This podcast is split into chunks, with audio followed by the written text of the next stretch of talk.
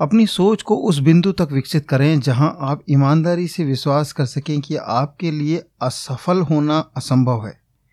इससे पहले कि आप वहाँ तक पहुंचें जहाँ आपने लक्ष्य बनाया है, आपको खुद पर भरोसा करना होगा।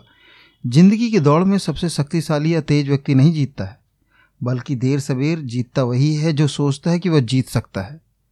आपका नज़रिया ही आपको विजयी बनाता है। अगर आप सोचते हैं कि आप कर सकते हैं तो आप कर सकते हैं।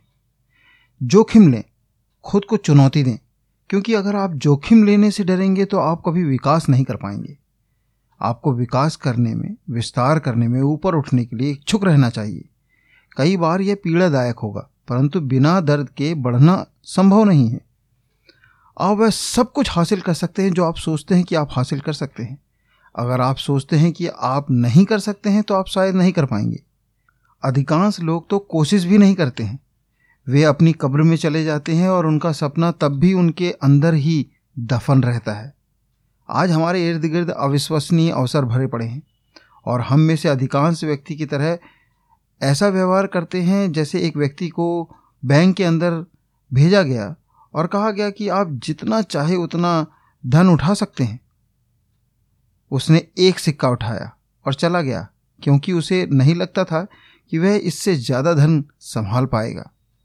हम जैसा सोचते हैं, वैसा ही हम हैं। हमारे आसपास धन की कोई कमी नहीं है।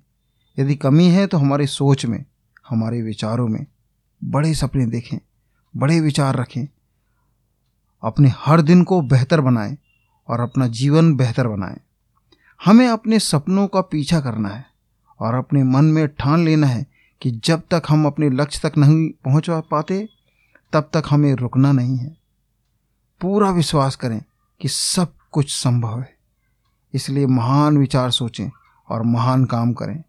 स्वयं से ये कहना शुरू करें, असफल होना मेरे लिए असंभव है।